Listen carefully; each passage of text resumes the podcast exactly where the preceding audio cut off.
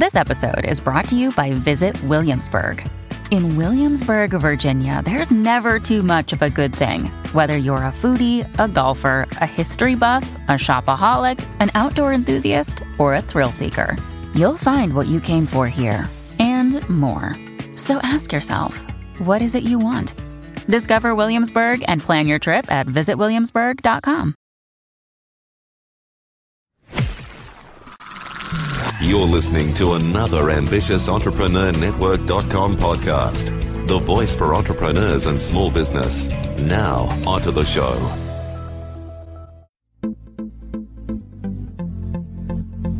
This is Women in Leadership Podcast, featuring success insights from women around the globe. Now, over to your host, Anne Marie Cross. And welcome to another episode of Women in Leadership podcast brought to you by the Influence Alliance, the business builder community for coaches and consultants who want to build a profitable and scalable business they love. And I'm your host, Anne Marie Cross. Now, my guest today says our company stands out because we don't just say employees are number one, we mean it. And joining me on today's show is Kirsten, Kristen Denzer. Now, Kristen, she's the CEO and founder of Tierra Encantada. Now, Tierra Encantada is the leader in Spanish immersion early education and provides care for children ages six weeks right through to six years of age. They have high quality education and they use uh, proprietary language emergent curriculum focused on teaching a respect for diversity and includes fresh cooked organic meals designed to expand young children's palates. Love that. Now, in 2013, while searching for quality early education for her young child, she founded Tierra Encantada's first location in Eagan, Minnesota. Now, in spring of 2019, she launched Tierra Encantada's franchising expansion to provide access to language immersion education to families across the country. And today, they have five locations in Minnesota, or maybe it's Minnesota, I think, almost a dozen franchise centers and site development, and over 100 full time employees. I love that. Now, on today's show, Kristen's going to share that knowledge is power. No person or company is perfect. So, always always striving for improvement is critical, she says, as well as no one can ever prepare you for the emotional roller coaster ride that embodies entrepreneurship. Welcome to the show. Thank you. Thank you so much for having me. I loved that story and and I love how you're going to talk about be prepared for the emotional roller coaster but you know from an idea that came because there was a need you saw a need because of your own child to now having a franchise business model and you know uh, amazing 100 employees just uh, amazing. What would you say going back let's start with this question what has because hindsight is a wonderful teacher what would be one hindsight something that you now as the ceo of your business now would share with yourself to the Kristen that was just starting this on her journey? That's a great question. Um, I think what I would say is do a much better job of taking the time to document everything, processes, even basic steps of why we respond to an email this the way we do because you know once you once you get a couple years down the road it's so hard to tend to tackle that all at once versus just doing it as it comes up. So that would definitely be something i would do differently. Wow. And what a brilliant uh, insight to share with others. No and and i think it's no matter what growth stage you are at your business or in in your business document your processes and systems because what we don't document processes we can't monitor and tweak and, and change. And we certainly can't bring on new team members. And of course, your company now has 100 full time employees, which is fabulous. Now, you talk about knowledge being power. How did that show up for you? And how do we keep that in mind as we're building our businesses, even in corporate? I think this is relevant too. Yeah, you know, so knowledge is power for me. I've always been uh, very, I guess, resourceful person. And so I want to understand the why behind things. And so a great example of this is, you know, when we'd have like an inspector come to one of our projects and they would say, you know, oh, you've got to you got to change this. I mean, so this actually happened last year with our Hiawatha project. They said that we needed to change something with the stormwater runoff, and it was like a thirty thousand dollar change. And I was just like, what? Like you approve these plans? And so then I researched the the code and then contested it and won, so we didn't have to do it. But if I would have not actually read the code myself and you know no, like searched for the code, read it, researched it, and made sure I understand it, I wouldn't have been able to make a valid and strong argument and then would have had to pay that. And so I think making sure that you know that is really important, especially in entrepreneurship. Yeah. What I love about that too is it reminds us of the importance, not on something, is to know to ask the right questions. I think one of my guests uh, mentioned this as well. It's so important, isn't it? We can often just assume something true or oh well that's just the way it's always done but asking that well why can you show me why gives you that knowledge that is power but also i think the mindset and the permission that no matter what happens in your business unless you're asking those questions who else is going to ask them yes oh exactly i mean licensing and inspections i mean anytime that we're told that we need to do something I'm always wondering, okay, so where in statute does it say this? You know, where in the building code does it say this? Because I want to understand what the code says so that I make sure next time this is captured. And if the code doesn't say that, then I want to understand why we're being asked to do something that isn't in, you know in the code or in the statute. Yeah, something that um, I'm sure you can give some beautiful insight and also hindsight as well is not only starting a business that was not you know not maybe not even in in development. Maybe there were no other businesses as we mentioned in uh, the introduction. Your company Tierra Encantada is the leader in spanish immersion early education. At the time because there was obviously a need were there other providers? Why i'm asking this question is there may be someone who's listening and watching that is currently looking for a solution and she's going man there is nothing there that's because she is going to create that. So for you, take us back to that moment. Was it there a need? Was there a, a gap in the marketplace? What was that for you? Yes, absolutely. I mean, there was definitely a gap. Um, you know, all of the businesses that I've started have been because of a need I saw in my own life and a gap I saw. And so for the daycare, I, I had moved to the east side of the Twin Cities. I was looking at, at childcare centers and you know, I wanted more than just just a daycare, you know, more than just a babysitter. If I'm going to spend this much money, you know, thousands of dollars a month, I wanted it to me to feel like it was something that was like as good as maybe they get home. I mean, nothing's going to be as good, but as close as possible. Yeah. And so the closest that was, you know, even considerable for me was there was a, a, Montessori that had like a chicken coop and it was a really cool program, but they had like a, a year long wait list. And so, I mean, I, I could see the demand for childcare. I mean, when I toured centers and looked at them and the demand and the wait list that existed for centers that just weren't really having any value add. I mean, it literally was a babysitter. I remember touring one and it said cheese sandwich. Didn't say grilled cheese. It said cheese sandwich. That was their lunch. And it was just like, man, you know, I mean, if I'm going to work all day, like I, I would like them to get something better than a cheese sandwich for lunch, especially when you're paying thousands of dollars a month. And so that really formed my, you know, idea of like, okay, you know what, this is something I can do. And I think it was easier because I had started other businesses, but it was like, you know, I can do this. I see this gap. I'm going to do it. Yeah, yeah. Well, what were the what was the next step that you took after that? Because let's unpack this. So, did you go and do further research? What what what was mm-hmm. the next step you took? Yes. So, whenever I am considering starting a business, uh, one of the first things I always do is cash flow projections. And so I'll look at okay, you know, what does this look like when it is full or at the, you know, the goal capacity? What does it take to actually make money? What does that look like?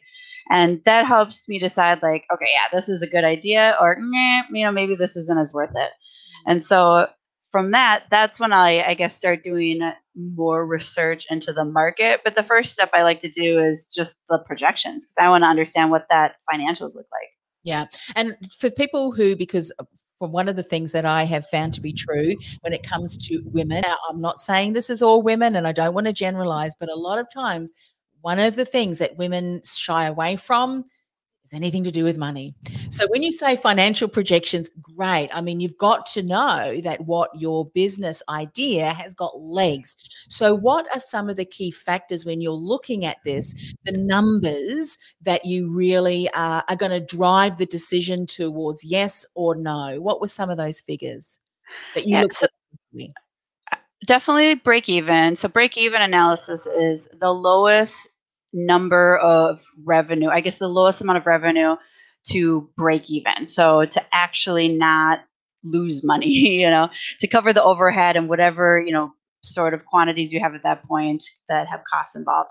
And so that's, you know, obviously the first one because that tells me how long it will take. I mean, so, you know, with daycares, it, you know, it was maybe 30 to 50 depending on the size of the daycare. So it's like, okay, 30 to 50 kids. I mean, there's 2000 within one mile. I mean, that seems very attainable. And so once I have that, then looking at, okay, what are these fixed costs that I'm going to have to cover no matter what?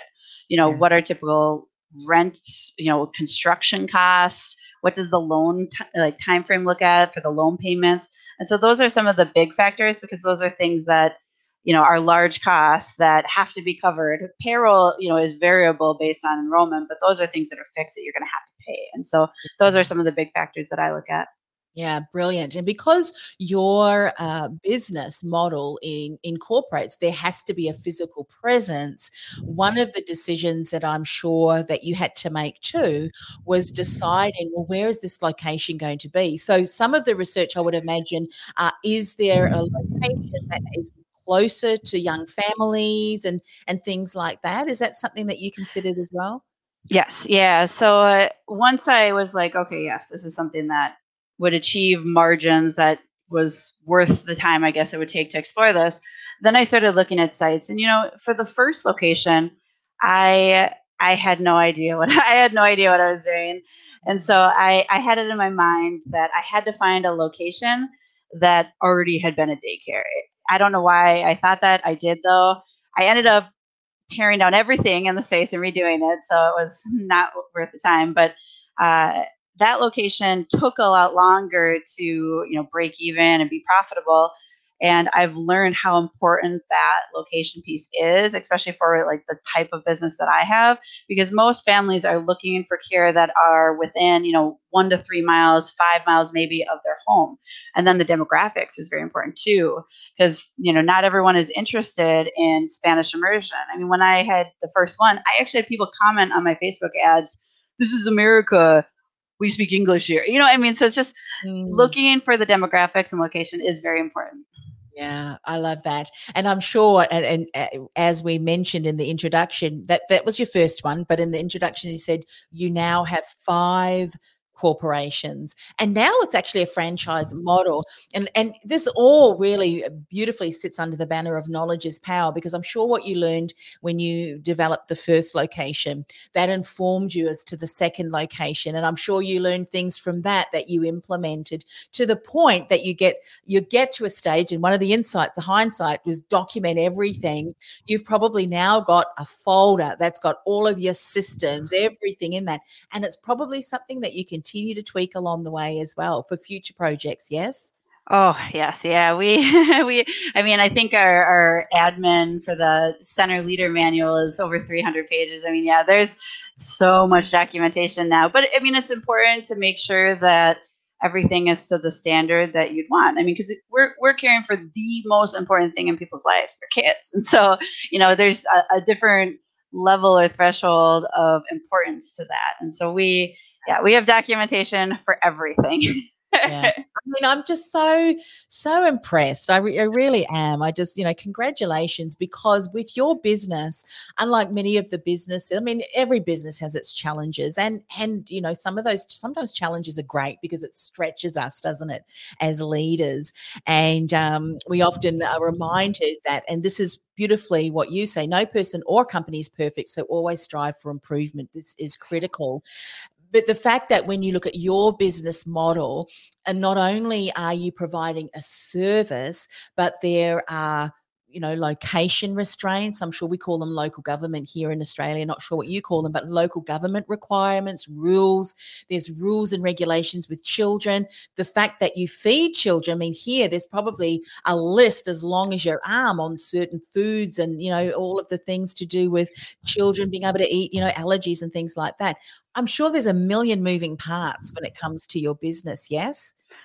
Yes, yeah, you know the kitchen. That's a that's a funny thing. So we have commercial kitchens at every single location with cooks, and it's it's really been helpful because we are able to accommodate a lot more special food needs. You know, we have a mm-hmm. lot of kids with special food needs, but there's a lot that goes into that because you know we have health inspections, we have the licensing, we have to have certified food safety managers, but it gives it gives us total control over the recipes, which enables us to have the things like quinoa with avocado or couscous with tofu, where we have really healthy, good meals because we're making them. Mm, brilliant. So, what gave you the idea then of because you you obviously opened one location and then you opened a, a, number. Were those second and and further locations or a balance of those the franchisee model? I mean, what what kind of happened that had you think maybe can create almost like a franchisee out of this? Yeah. So going from one to two, there was a bit of time and about three years between when I opened my first and second. And that was really kind of figuring out how to do it better so that I didn't end up in the situation I was in with Eagan where it took so long, you know, a year to be profitable. And so with the second location, you know, big piece of that was location. So you know, picked a much better spot that had the density, the population density, and the demographics. But then the other piece of that is how to market it better because that first one I had no idea. I did mailers, I had flyers in a grocery store. I mean, I did literally everything you could think of to try to market it. So the second one, I, I had kind of figured out the best way at that point. And the second one, I mean, that one was basically since that first one, everyone we've opened has been profitable since when I opened it. And that second one, I mean, it took like six months maybe to fill it with a wait list. I mean, so those lessons learned really helped as we expanded more and more because we just got better and better at marketing and picking locations so that we could fill them much faster so that we would have the capital to go on to the next. Yeah. Such an entrepreneur um, you know, move, isn't it? It's like it's almost like when you have children, you have your first one and, and during the childbirth mm. I'm never going to go through this again. But somehow, I don't know, that memory cell just shuts off. But in your instance, you had, you know, the first one you said it took a little bit of time and there were things that you hadn't foreseen. Mm. And yet you then went and opened another one and then another one and then another one and so on. So, so let me ask you this question uh, because as you're sharing that, you mentioned that this was not, I assume, not your first business. So you've got other mm. businesses? Uh, not anymore. I sold them. So I uh, I my first I guess foray into entrepreneurship was consulting, like mm. program evaluation, things like that. But then I opened an event rental company, and so like chairs, table linens, floral design for you know weddings and nonprofit events. Yes, and that I had for um, 2008 to 2016, so eight years. Uh, grew it to almost 500 events a year and then sold it because I was just it was too much. I didn't want to do it. My question is is this is did you grow up was your family entrepreneurial or how that gene is obviously you're that gene. I mean, entrepreneurship, they talk about that and they're trying to teach it at schools. But I do think that there's often a gene that you're just born with that kind of, you know, that challenge and that that drive. Yeah, uh, my my grandfather was an entrepreneur, and so growing up, he uh he started like a, a gas station when he was younger and mm-hmm. then started like a shop with i think they sold like snowmobiles and four wheelers and and so when i was younger if we were sick we got to go over to you know grandma and grandpa's house because they were entrepreneurs which means they had ultimate control over their schedule and so i grew up with kind of that as my role model seeing what that looked like for my grandparents and so i definitely think that helped shape my opinion of entrepreneurship and my interest in it. Yeah, and it's just something that uh, we pick up, don't we? As, as when I say we, I mean my parents were not entrepreneurs, but they, uh, you know, the value of hard work. We had to work for our pocket money, and those kind of things in, are instilled through observation you know, and just the conversation around the the table, even though they may not realize that uh, as young we pick that up. You know, uh, I, just from the story that you've shared from the journey across different um, businesses and now of course with your franchise in your locations a hundred staff i mean just thinking 100 time you know times full-time employees in and of itself is a, a job just to manage that and you say no one can ever prepare you for the emotional roller coaster ride that embodies entrepreneurship what what's the greatest lesson you've learned along that uh, that you may want to share with us, particularly now as businesses, many businesses around the world, what they've experienced? There's been challenges that no one could have ever foreseen in a business plan. What are some of the things that maybe you do as the CEO of your business to ensure that you maintain your own sanity and your own know strength? Because that also trickles down to the team too you know how the leaders are doing in the, their business is ultimately either when we know it or not or realize it or not is going to trickle down to the rest of the organization too. So how do you look after you? Um, uh, you know i uh, I I like to read. I've actually for the first for the first time in months. I actually was able to read a book last week, which was nice. But you know, I as an adult, I, got divorced, and after I got divorced, I really kind of re-established some great friendships and spending time with those friends, taking those breaks. I love to travel is important, but I mean, I work.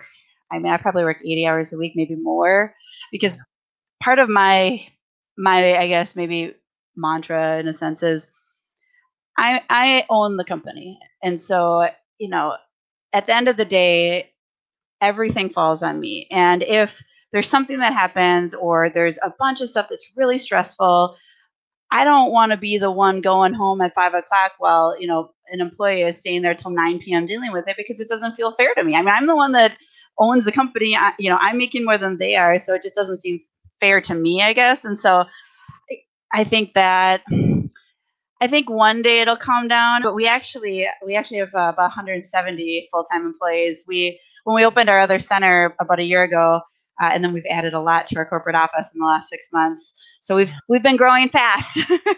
you know what I think is as entrepreneurs and and and business owners, especially with the the business that you're running and have have grown it to that size. I mean that that in itself, isn't it? It's the drive that drives you. I mean, you just could not sit around and do nothing. It's just not in your character, in your na- nature. But I guess it's realizing, and you probably don't even realize you do this. How do you problem solve challenges? As entrepreneurs, often we love those challenges because it keeps us up. In fact, when things, this is probably what happens. I, I bet this is what happens when things start to slow down a little bit, and start to kind of hum come along. You go, I think I'm going to open another another center. That's kind of what happens, doesn't it? Yeah, you know, it's funny. Um, I, I've definitely been the person that always keeps keeps their schedule busy, their cup full. If it gets a little low, it fills right up. And I mean, with with Tierra, you know, I, I told my staff last year, I was like, okay, I want to open five eh, five locations in 2021, which was five times that we had opened that year. So it was just like, what? That's a huge number. And I, I knew it was a big number. But we're opening three, we got a big part, you know, and so uh, it's definitely that. I mean, I've gone from opening, you know, one after three years, and then one, you know, two years later, and then one a year later, and then one a year later. Now three this year, and our goal is twenty is twenty by the end of 2022 is what what we're talking about, and so. Uh, and that's corporate locations, so that doesn't count franchises. We have uh, franchisees as well that are opening, so we hopefully will be closer to like 30 or 35 by that point. Yeah. But what you have said earlier on is providing the foundations upon which you grow. You're not doing this all yourself. You've got these mm-hmm. documented processes and procedures. And so you find that the rollout, there's far more, uh, you know, areas which you can predict i mean there's always challenges isn't there that that that occurs um, but you're able to better respond because you've been there before and and i was someone who was talking about um, I can't even the topic. This is the this is the fourth interview, so I'm I've reached my word quota almost at this time but was talking about intuition and there's four different areas of intuition but one of those intuition is actually learned. It's predetermined because it's intuition that's based upon previous experiences and what you've done before. And i'm sure because you've now had the opportunity to roll out different locations each location is different you know that you know 100 different people in your workplace 100 different blends of personalities it gets easier if that if that's the right term for it each time because there's a certain amount of um, predictability. Does that make sense? Yeah, no, and, and that and that, I think that's absolutely correct. I mean, each time we open a center, we learn how to do things differently. And I'll, I'll give you a funny example of that quick. Um, so I've been, I was actually the general contractor for a couple of our projects, and then now we outsource it. But you know, I'm very frugal, you know, and so we order the kitchen equipment and then you know the, they deliver but i order it because i, did, I don't want to pay you know the contractor upcharge on you know $30000 of kitchen equipment. Well with our hiawatha location we did that. The range arrives and this is like a 700 pound range and it has to go down two flights of stairs because the elevator wasn't complete. And my staff like it, it was up like they damaged the walls they were stressed and it was like all right never again. From now on architect include that in the scope you know because you learn like these things each time and it's just like okay let's let's do that differently. It might have worked that one time but it didn't work this time and this yeah. isn't a good sustainable thing moving forward. Well that was a good lesson of what we're not going to do next time. Yes. That's that's the whole you create don't you? You create the blueprint if you will and you refine it by identifying all the things that not that didn't work that that that can be improved but isn't it interesting that um, you know from that now you've launched one and then one and then one and now you're doing three and then you've got this great big goal of uh, 20 which is which is wonderful. But you've you've got that team to support you. What are mm-hmm. some of the greatest lessons when it comes to team? Because it's a diff- one difference in having a of team to like having you know well over 100 and you were talking 170 what's the greatest insights you can share uh, on, on that? Some of the things. You know i think hiring a little earlier than you think um, and really taking the time to make sure that you pick the right fit and that onboarding is done well. Because when you're especially when you're small i mean so we have a lot of employees but most of them are in the center. So our corporate office you know the behind the scenes people is only about 20 staff. And so if you hire the wrong fit it will affect everybody. And if you hire somebody and you didn't plan very intentionally and thoughtfully about what that experience would be especially for new positions it's going to be a terrible way for them to start and so that's been a really big focus of us for the last year is okay let's let's do better. Like let's do better about onboarding new staff. Let's create like these very detailed onboarding plans that have readings and other people and we take them to lunch you know like let's create that community that education that learning that experience so that it's better for staff when they come in and then yeah. being intentional about the hires. Yeah. And you know the the um, the staff that are the center, working in the center, I'd imagine that you you still have similar principles because they are the staff that are client facing staff. Mm-hmm. And you know what parents are like when it comes to their children. we are parents, and and so it it really is. And I've heard the term, and I'd love for you to your feedback on this: hire slow but fire fast. Yes. Oh, I I couldn't I couldn't agree more. I mean, you know, it's funny because I think when you have staff and you're looking at like you want to so fire and fast a, a lot of times people hesitate and we've hesitated because you're worried about the effect on morale but the problem is is if you have a toxic you know employee or an employee that isn't doing their job it impacts so many other people and then might cause them to leave because they're like, man, like I'm doing an amazing job, but I can't even do my job well because this person needs to get me this and they're not. Or I can't, I'm not happy going into work because, you know, people are gossiping. And so really that, that really rings true for my experience for sure. Yeah. So, so important. So, I mean, you've mentioned that uh, you've got the goal of uh, 20, 20 uh, centers. Are you, you know, uh, I'm just thinking, was it a colleague or was it a mentor of mine? No, it was a colleague of mine that said, you know, sometimes when she enters her workplace, her staff kind of go, all right, what's she going to bring in? Is that kind of what what ideas is she going to bring? They know when I've had a brainwave. It's like, oh no, oh no. so I'm sure your team said there's never a dull moment in in our workplace. Yeah, uh, you know, I think, I think definitely there's a little bit of that, but I also think that my staff know that I listen to them too, and so if they, you know, like the the goal was five and they have three. I mean, I'm not, you know, like unreasonable. I don't. I understand, you know, the realities. And so if they come to me and are like, oh, you know, I think that's too many. Okay, perfect. What is a realistic number then? I mean, so I think an important part of that is just listening to your team and and respecting their input. Yeah, and that really beautifully uh, validates what you just said. You know, get the right team in the right place. I'm sure you've recognized your skill set um, and surrounded yourself with people who are going to complement that because you don't want to, to have people that in your team or on your team that are yes people that are not going to say, well, hang on, Kristen, how about this? Remember that didn't work so well. And then together, really make sure that whatever you propose to move forward with is going to give you the best possible outcome and deliverables. Yes. Oh, absolutely. I mean, I think uh, I think it's definitely important to have differing viewpoints on your team, especially in leadership, so that you hear, you know, you get the full perspective. And this has been really important too, I think, with with the pandemic, with the different input on policies and everybody has different viewpoints, because it really engages in very healthy discussion to understand where different people are coming from so that you can see those perspectives and then understand what might be best to you know for the i guess for everybody yeah, and create a culture, create an environment where your team feels, um, you know, the ability that they're able to without getting cut down. Because I think as a CEO, sometimes what can happen as a leader, if they feel that they're going to be judged or cut down or ridiculed, those suggestions are going aren't they? And that suggestion could just lead you down to some initiative that you would never have thought of that could really be, you know, generate some great success.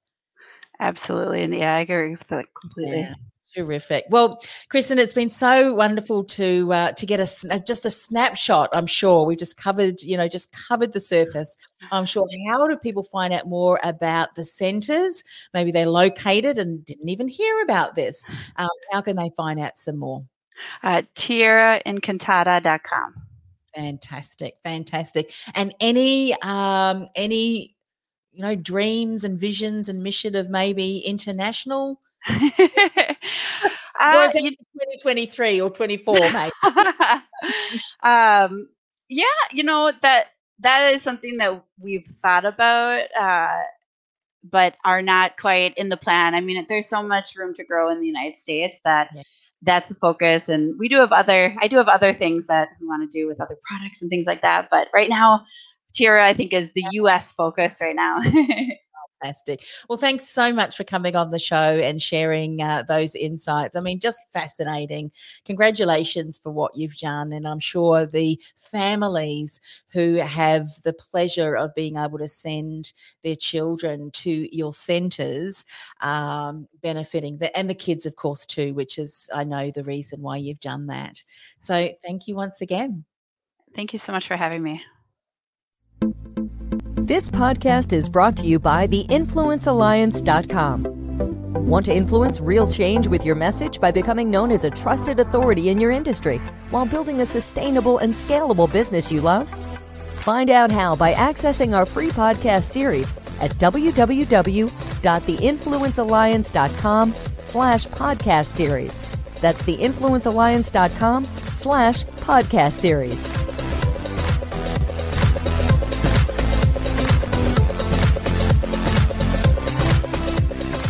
This podcast is a part of the C Suite Radio Network. For more top business podcasts, visit c-suiteradio.com.